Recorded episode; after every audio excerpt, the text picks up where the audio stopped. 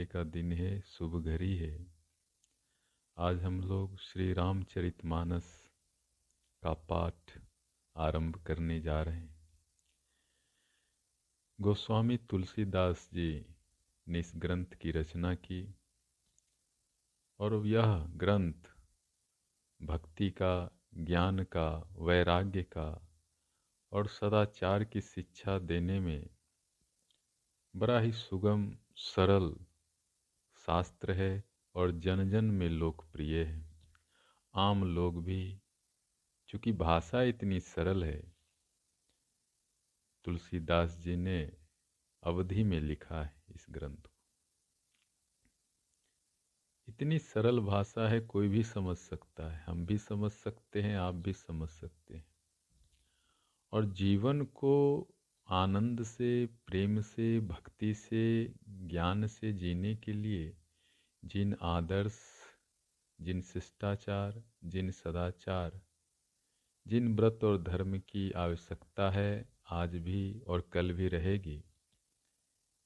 उसकी बड़ी ही मनोरम व्याख्या की गई है।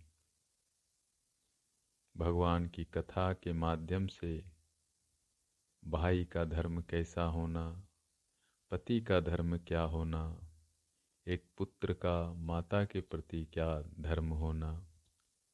गृहस्थ जीवन क्या है? राजधर्म क्या है? पारिवारिक जीवन क्या है? सामाजिक और राजनीतिक जीवन क्या है? जीवन के सभी बिंदुओं पे बड़े ही सरल भाषा में गोस्वामी तुलसीदास जी ने प्रकाश डाला है। सबसे बड़ी बात है, यह शास्त्र पठन पाठन में बड़ा मंगलमय जब आप पढ़ेंगे, सुनेंगे तो आपको बहुत रस आएगा, आनंद आएगा। आपके जीवन में मंगल ही मंगल होगा। क्योंकि भगवान की कथा है, ईश्वर की कथा है, राम जी की कथा है तो जितना आप सुनेंगे, उतना ही आपको ईश्वर की कृपा प्राप्त होती है, जीवन में सुख शांति आता है, आनंद आता है। तो चलिए शुरू करते हैं। हम लोग इस महान ग्रंथ का पाठ और समझने का प्रयास करेंगे। ईश्वर की कथा को, ईश्वर की चरित्र को और ईश्वर के गुणगान को करेंगे, ताकि हमारे जीवन में भी मंगल हो, शुभ हो, आनंद हो, स्वास्थ्य और शांति हो। क्योंकि जीवन में तो हर एक व्यक्ति सुख खोज रहा है, शांति खोज रहा है, आनंद खोज रहा है, लेकिन क्या मिल रहा है? कोई धन में खोज रहा है, कोई पद में खोज रहा है, कोई यहाँ खोज रहा, कोई वहाँ खोज रहा। खोज तो सभी रहे।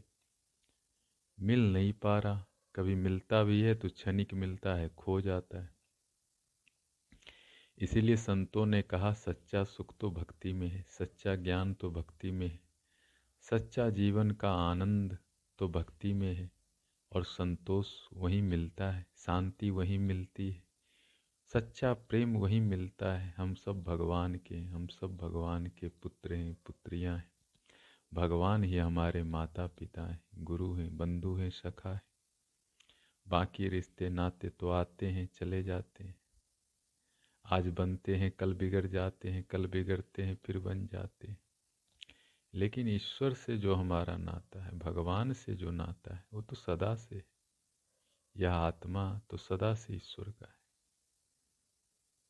तो ये जो सदा और शाश्वत रिश्ता हमारी आत्मा का ईश्वर से है, परमात्मा से है, परमेश्वर से है, भगवान से है, उसी को तो जानना है, उसी को तो समझना है, उसी का तो अनुभव करना है। इसीलिए तो भक्ति चाहिए, इसीलिए तो ज्ञान चाहिए, इसीलिए तो पाठ करना है रामचरित रामचरितमानस इसलिए तो बार बार पाठ करना है, ताकि भगवान के चरणों में भक्ति हो। एक बार में नहीं होता, एक बार में तो मन भागेगा। मन के विचित्र विचित्र व्यापार हैं, व्यवहार हैं, चाल चलन है।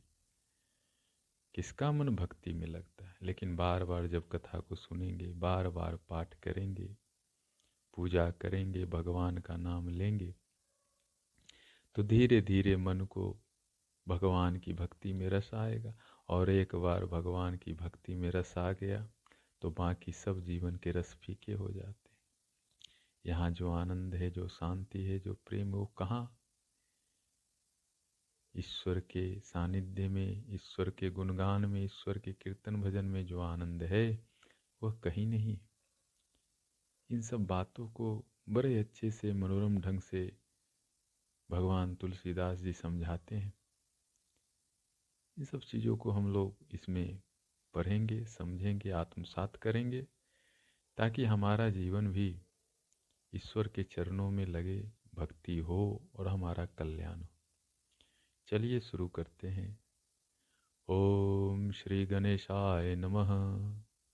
श्री जानकी वल्लभो विजयते। श्री रामचरित मानस प्रथम सोपान बालकांड श्लोक। वर्णानामर्थसङ्घानां रसानं छन्दसामपि मङ्गलानां च कर्तारो वंदे वाणी विनायको माता सरस्वती ही ज्ञान की देवी हैं, विद्या की देवी हैं। वही सारे अक्षर, उसके अर्थ, छंद, रस आदि की रचना करती उन्हीं से सारा शास्त्र है, सारा ज्ञान है।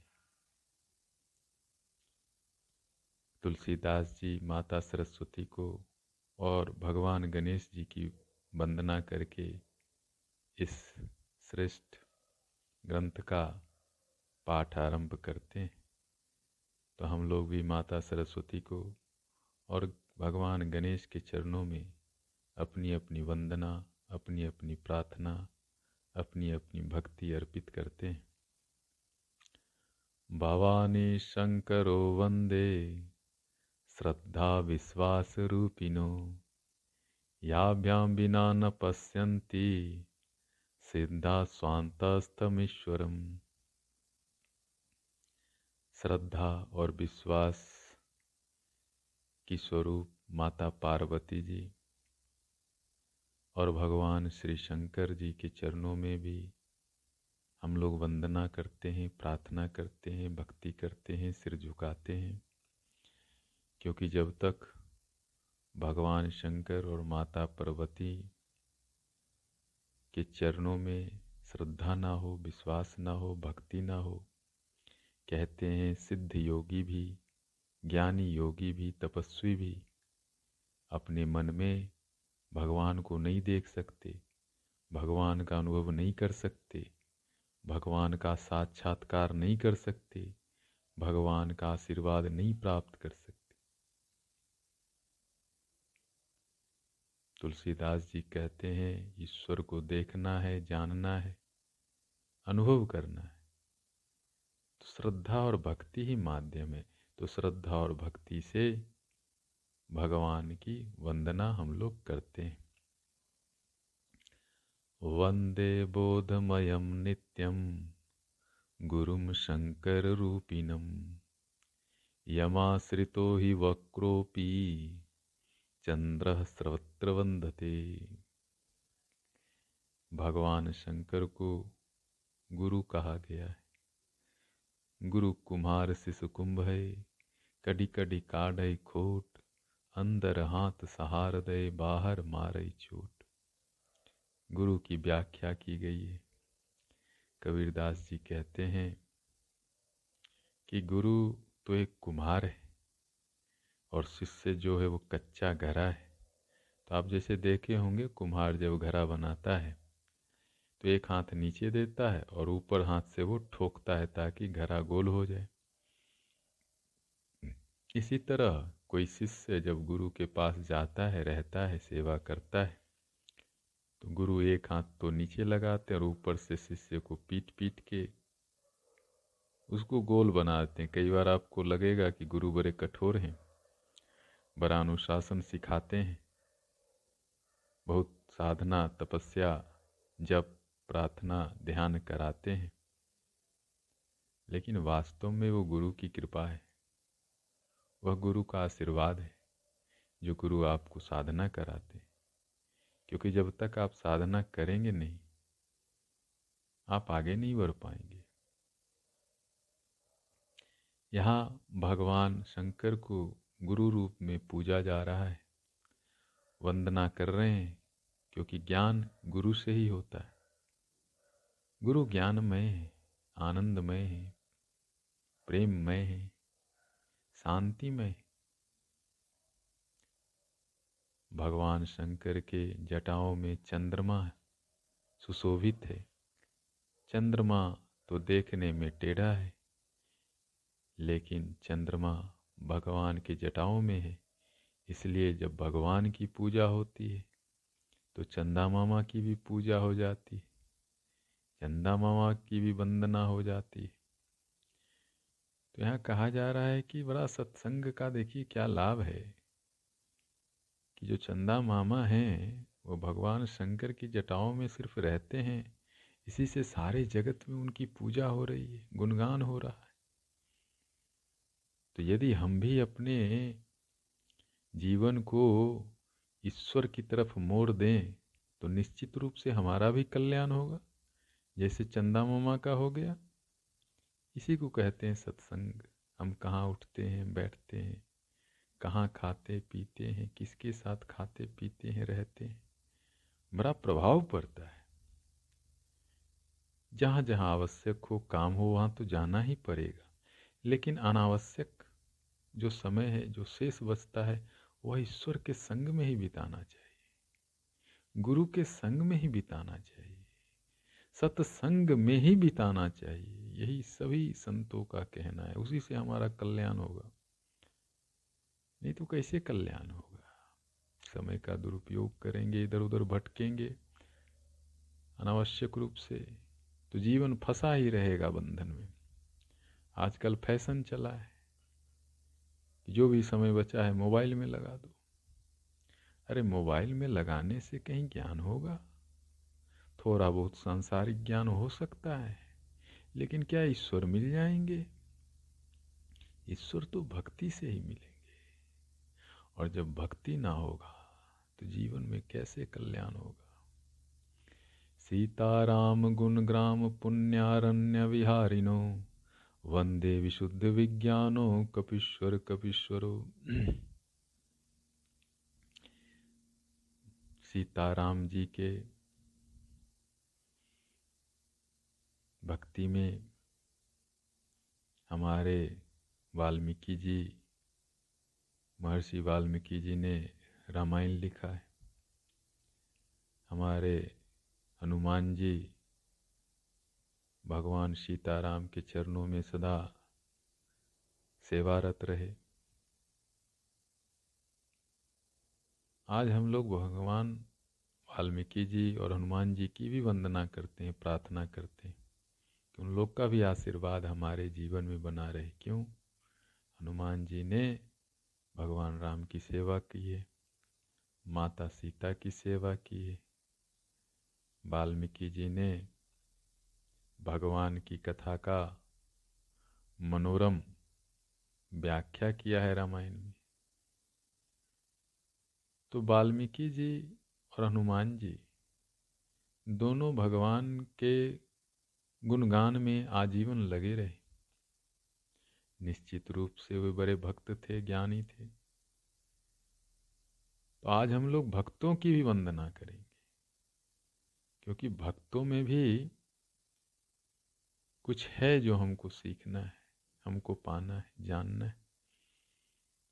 और हनुमान जी वाल्मीकि जी तो भक्ति करते करते स्वयं ईश्वर के अंश हो गए, ईश्वर ही हो गए। भक्ति की महिमा तो देखिए। भक्ति करते करते मनुष्य कहाँ से कहाँ चला जाता है? मनुष्य को पता ही नहीं चलता। हनुमान जी तो वानर रूप में थे। लेकिन आज सारे जगत में पूजे जाते हैं जगह जगह उनकी मंदिर है, उनके मंत्र हैं। हनुमान चालीसा घर घर में गाया जाता है। आप देखिए महिमा। वानर रूप में पैदा हुए रहे, लेकिन ईश्वर की भक्ति का प्रभाव तो देखिए। राम जी की भक्ति का प्रभाव तो देखिए। आज घर घर में हनुमान जी की मूर्ति है, तस्वीर है, पूजा होता है, हनुमान चालीसा होता है, उनको लड्डू चढ़ाया जाता है। वाह, देखिए क्या बात है, बहुत बड़ी बात है। इससे बड़ी बात क्या हो सकती है? तो आज हम लोग हनुमान जी को भी याद करेंगे, उनकी भी वंदना करेंगे। उद्भव स्थिति संहार कारणिम हारिणीम सर्वश्रेयस्करीम सीताम न तो हम राम वल्लभाम। संसार की उत्पत्ति होती है, फिर संसार का पालन पोषण होता है, फिर इस सृष्टि का विनाश भी हो जाता है, प्रलय भी हो जाता है। और यहाँ तुलसीदास जी कह रहे हैं, ये सब ईश्वर की कृपा से ही होता है, सब ईश्वर की माया से होता है। सब रामचंद्र जी और माता सीता जी के प्रभाव से होता है। वही सृष्टि की रचना करते हैं, पालन करते हैं संहार करते सारा कल्याण, संपूर्ण जगत का कल्याण करने वाले हमारे राम जी ही हैं, हमारी माता सीता जी ही हैं। सारे संसार का रोग, शोक, दुख करने वाले भी हमारे भगवान राम भी हैं। आज हम लोग बार बार भगवान राम को प्रणाम करेंगे। आज हम लोग बार बार माता सीता को नमस्कार करेंगे, प्रणाम करेंगे ताकि हमारे जीवन में भी क्लेशों का हरण हो, दुख ना हो, सुखी हो ताकि हमारा कल्याण हो। जो भगवान सारे जगत का कल्याण कर रहे हैं, पालन कर रहे हैं, यदि हम उस भगवान को याद करेंगे, निश्चित रूप से हमारा भी कल्याण होगा। यन मायावसवर्तिम विश्वखिलं ब्रह्मादिदेवासुरा यत्सत्त्वादमिषे भाति सकलं रज्जो यथा हिर्भ्रमः यत्पादपल्लवमेकमेव हि भवाम्भोधिस्थितिर्सावतं वन्देऽहं तं शेषकारणपरं रामाख्यामीशं हरिम्। भगवान की माया बड़ी विचित्र है और बड़ी विशाल है और अनंत है, कोई नहीं समझ सकता। जो जितना समझना चाहेगा, उतना ही उलझ जाएगा। भगवान हरि अनंत, हरि कथा अनंता कहा जाता है कि भगवान भी अनंत है, उनकी माया भी अनंत है। कोई नहीं समझ सकता भाई। मन और बुद्धि के परे है और उनकी माया के वशीभूत सारा ब्रह्मांड, सारा विश्व है। तुलसीदास जी कहते हैं उनकी ब्रह्मा आदि जो श्रेष्ठ देवता है, असुर है। देवता हो या असुर है, या मनुष्य, सारी सृष्टि ही परमात्मा के अधीन है, उनकी माया के अधीन है। कोई भी देवता हो या जो भी हो, मनुष्य हो, भगवान राम की माया के अधीन ही है। कहते हैं, एक उदाहरण से समझाया गया है कि मान लीजिए कभी आप अंधेरे में गए कहीं और एक आपको लगा कोई सांप है। आप डर गए, घबरा गए, चिल्लाने लगे, हल्ला करने लगे, लोगों को बुलाने लगे। लोग भी परेशान हुए, दौड़ के आए, टॉर्च लेके आए, लालटेन लेके आए, मोबाइल जलाए बड़ा हल्ला गुल्ला हुआ क्योंकि आपको लगा रास्ते में सांप है। और जब लाइट आया तो पता चला वो एक रस्सी रखा हुआ था। था तो रस्सी, लेकिन भ्रम की वजह से कितना हल्ला गुल्ला हो गया। आप भी घबरा गए, और भी लोग घबरा गए हल्ला गुल्ला बहुत कुछ हो गया। माया को समझाने का एक तरीका है। माया भी ऐसे ही काम करती है। होता कुछ नहीं है। हल्ला गुल्ला ज़्यादा होता है। शोर शराबा ज़्यादा होता है। ये जो सारा जगत है, इसी तरह है। हम लोग समझ रहे हैं कि यह है। लेकिन है कुछ और ही है ये तो माया है।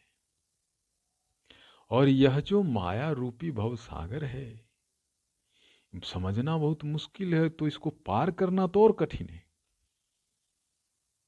लेकिन भगवान के चरणों में जो भी भक्त अपना जीवन लगा देता है, भगवान की भक्ति से वह माया को, भवसागर को पार कर लेता है। इसीलिए हम लोग आज भगवान हरि की वंदना करेंगे, भगवान राम की बार बार वंदना करेंगे, प्रार्थना करेंगे ताकि हमारा भी कल्याण हो, हम भी भवसागर के पार हों, सारे दुखों से हमारा भी छुटकारा हो। नाना पुराण निगमागम सम्मतम यद रामायणे निगदितम। क्वचिदंत्योपि स्वांत सुखाय तुलसी रघुनाथ गाथा भाषा निमंदमति मंजुल मात नोती कई प्रकार के शास्त्रों में रामायण जी का वर्णन है। भगवान जी की कथा कही गई है। कई शास्त्रों में जगह जगह पर। लेकिन आज तुलसीदास जी पुनः भगवान की कथा का रचना कर रहे हैं मनोरम भाषा में।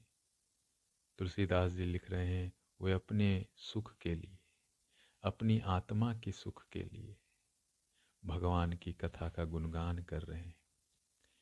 ये बड़ी अच्छी बात है। और बड़ी सुंदर बात है, हम लोग को भी समझना चाहिए, तुलसीदास जी जो बोल रहे हैं। मतलब यह है कि भगवान की कथा का जब गुणगान करते हैं तो हमारी आत्मा को सुख मिलता है। आप कहीं घूमने जाते हैं, आपको अच्छा लगता है, कुछ खाते हैं, आपको अच्छा लगता है, कुछ बोलते हैं अच्छा लगता है, कुछ सुनते हैं अच्छा लगता है। हर एक काम का एक असर होता है जीवन में। और भगवान की कथा यदि करते हैं तो उसका जो सबसे बड़ा असर है, आपकी आत्मा को सुख मिलता है। अब ये सुख बताया नहीं जा सकता। इसको तो भाई अनुभव किया जा सकता है।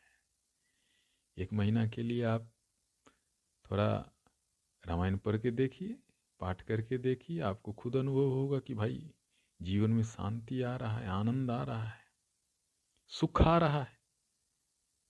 हम तो ऐसे सोचते, सुख सिर्फ़ खाने, पीने, सोने में है। लेकिन पहली बार आपको लगेगा कि भाई भक्ति में भी सुख है, ईश्वर के नाम में भी सुख है। और वो सुख किसी भी वस्तु से अधिक है, क्योंकि ईश्वर की भक्ति से जो सुख आता है, वो अनंत है, उसका कोई अंत नहीं।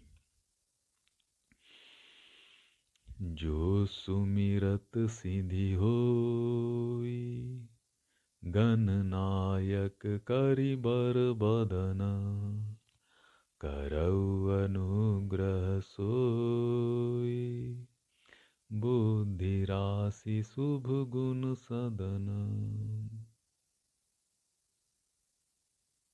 भगवान गणेश जी के स्मरण करने से सारे कार्य सिद्ध हो जाते हैं। सिद्धि के स्वामी हैं।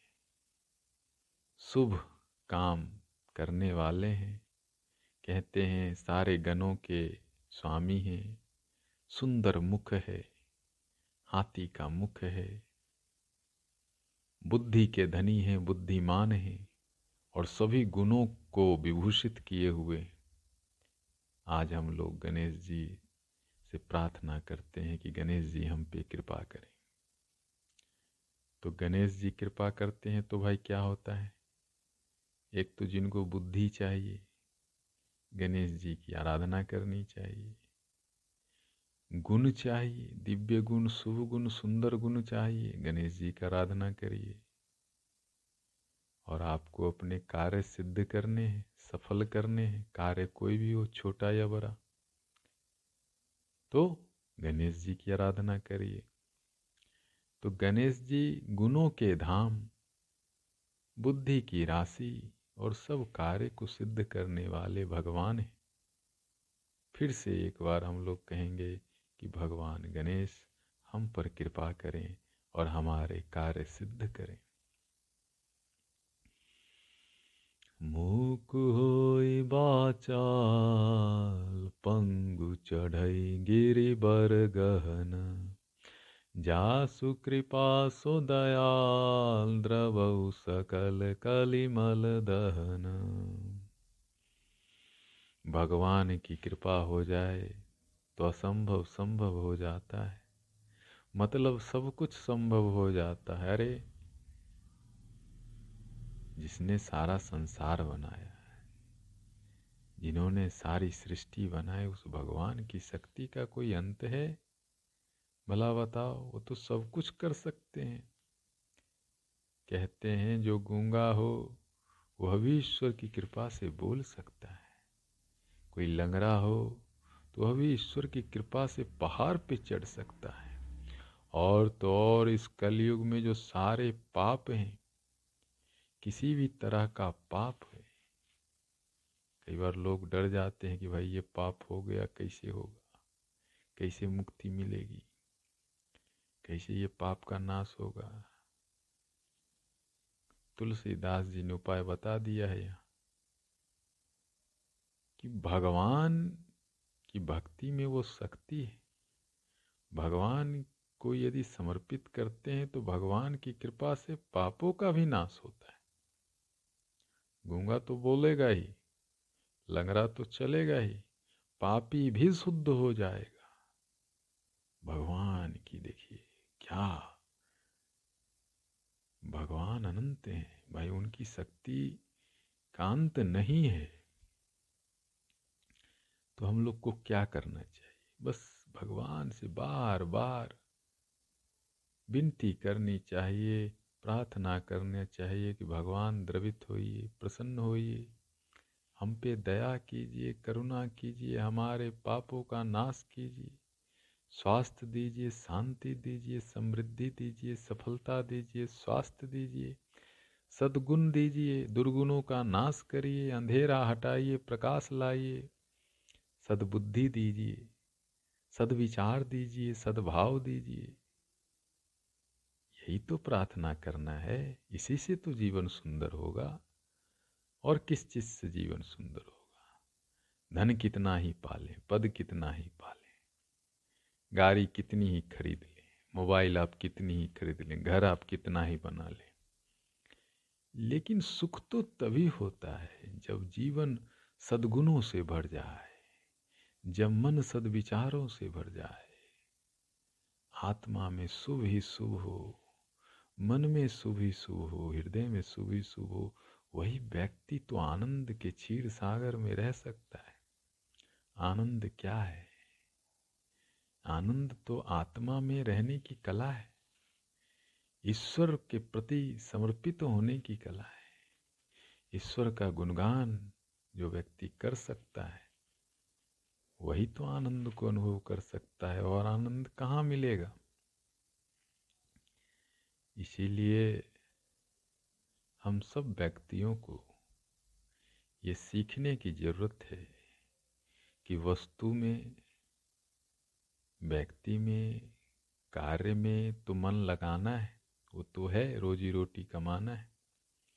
लेकिन कुछ समय निकाल के ईश्वर का भी स्मरण करना है, भगवान का भी स्मरण करना है, भगवान की भी भक्ति करनी है, भगवान का भी गुणगान करना है, भगवान का भी जप करना है, पूजा करना है, पाठ करना है, ध्यान लगाना है। भगवान को भोग लगाना है, भोजन कराना है, दिया जलाना है, अगरबत्ती जलाना है, क्या होगा इससे? हमारा ही तो कल्याण होगा। हमको ही तो सुख होगा, हमको ही तो शांति मिलेगी। कैसे भक्ति से मिलेगी? तो अभ्यास करना है, आलस त्यागना है, प्रमाद त्यागना है डाउट नहीं करना है, संशय नहीं करना है कि होगा, नहीं होगा, करना है। संतों ने कहा है, शास्त्रों ने कहा है। दिमाग लगान, दिमाग और कहीं लगाना है। भक्ति में क्यों लगाना? हम सबको भक्ति करनी चाहिए ताकि हमारे जीवन में सुख हो, शांति हो, आनंद हो, प्रसन्नता हो, शुभ ही शुभ हो। आज इतना ही। हम लोग और राम जी की भक्ति करेंगे अगले एपिसोड में। श्री राम, जय राम, जय जय राम, श्री राम, जय राम, जय जय राम, सीताराम सीताराम った。